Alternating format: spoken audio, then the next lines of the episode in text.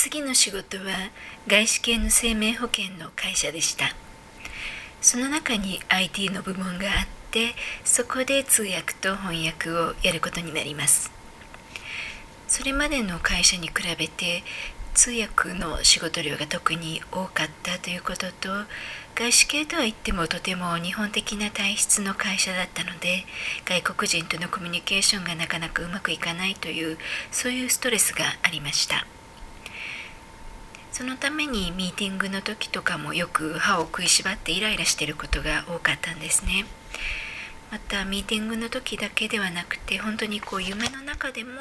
ミーティングをしてそしてそこでこうイライラして歯を食いしばってるというそういうことが続いてここではこう顎関節症という顎の関節をこう痛めてしまうというそういうことがありました。まあ、顎関節症になるとやはりこう口がうまく開けられないんですね。で話をするのにもこうどうしても痛みが伴うそれだけではなくてこう頭痛までしてくるんですけれどもそういう状態になってしまいましたまたストレスで肌荒れも結構ひどくなってしまったので皮膚科にも通っていましたしまた通訳絡みでこう人事に関係した話っていうのが結構多かったんですね。でそこで精神的にきついこともいろいろあってこう仕事としては結構大変なこともあったんですけれどもここではですねあの1人ではなくて通訳チームという、まあ、通翻訳チームというのがあったんです。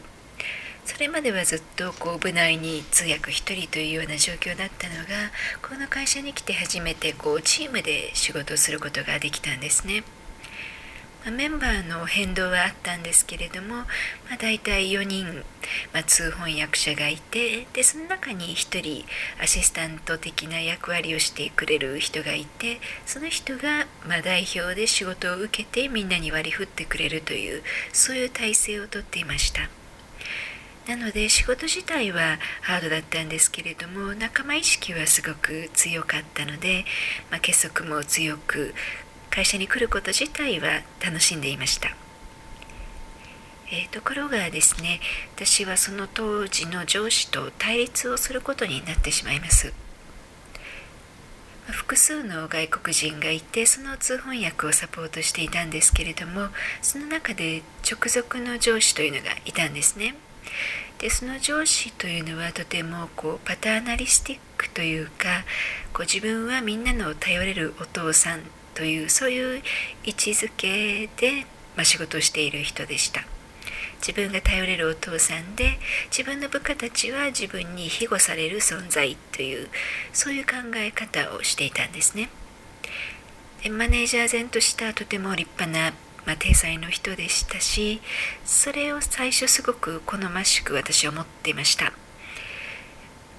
ただ実際に一緒に仕事をしていくにつれてですねあこの人は合わないなというところが出てきてしまったんですね。で彼もこう自分がそういうみんなのお父さん的な存在でいられないとすごくこう冷たい態度をとるところがあったんです。でいくつか彼の対応を見てきていやそういう対応はちょっとどうなんだろうと思ってしまうことが何度かあってそのことについて彼と話し合うという機会があったんですが、まあ、その話し合いというのはうまくいかずこう決裂するような状態になってしまったんですね。で私もまあこういう人のもとでは私は働いていけないと思ってこの会社は残念だけれども辞めようと思いました。で私は辞めるつもりで、まあ、決心したんですけれどもこう上司の方はですね私のことをこう人としては好きではないけれども通訳としてはやはりいてくれないと困るというそういう状態だったんですね。なので、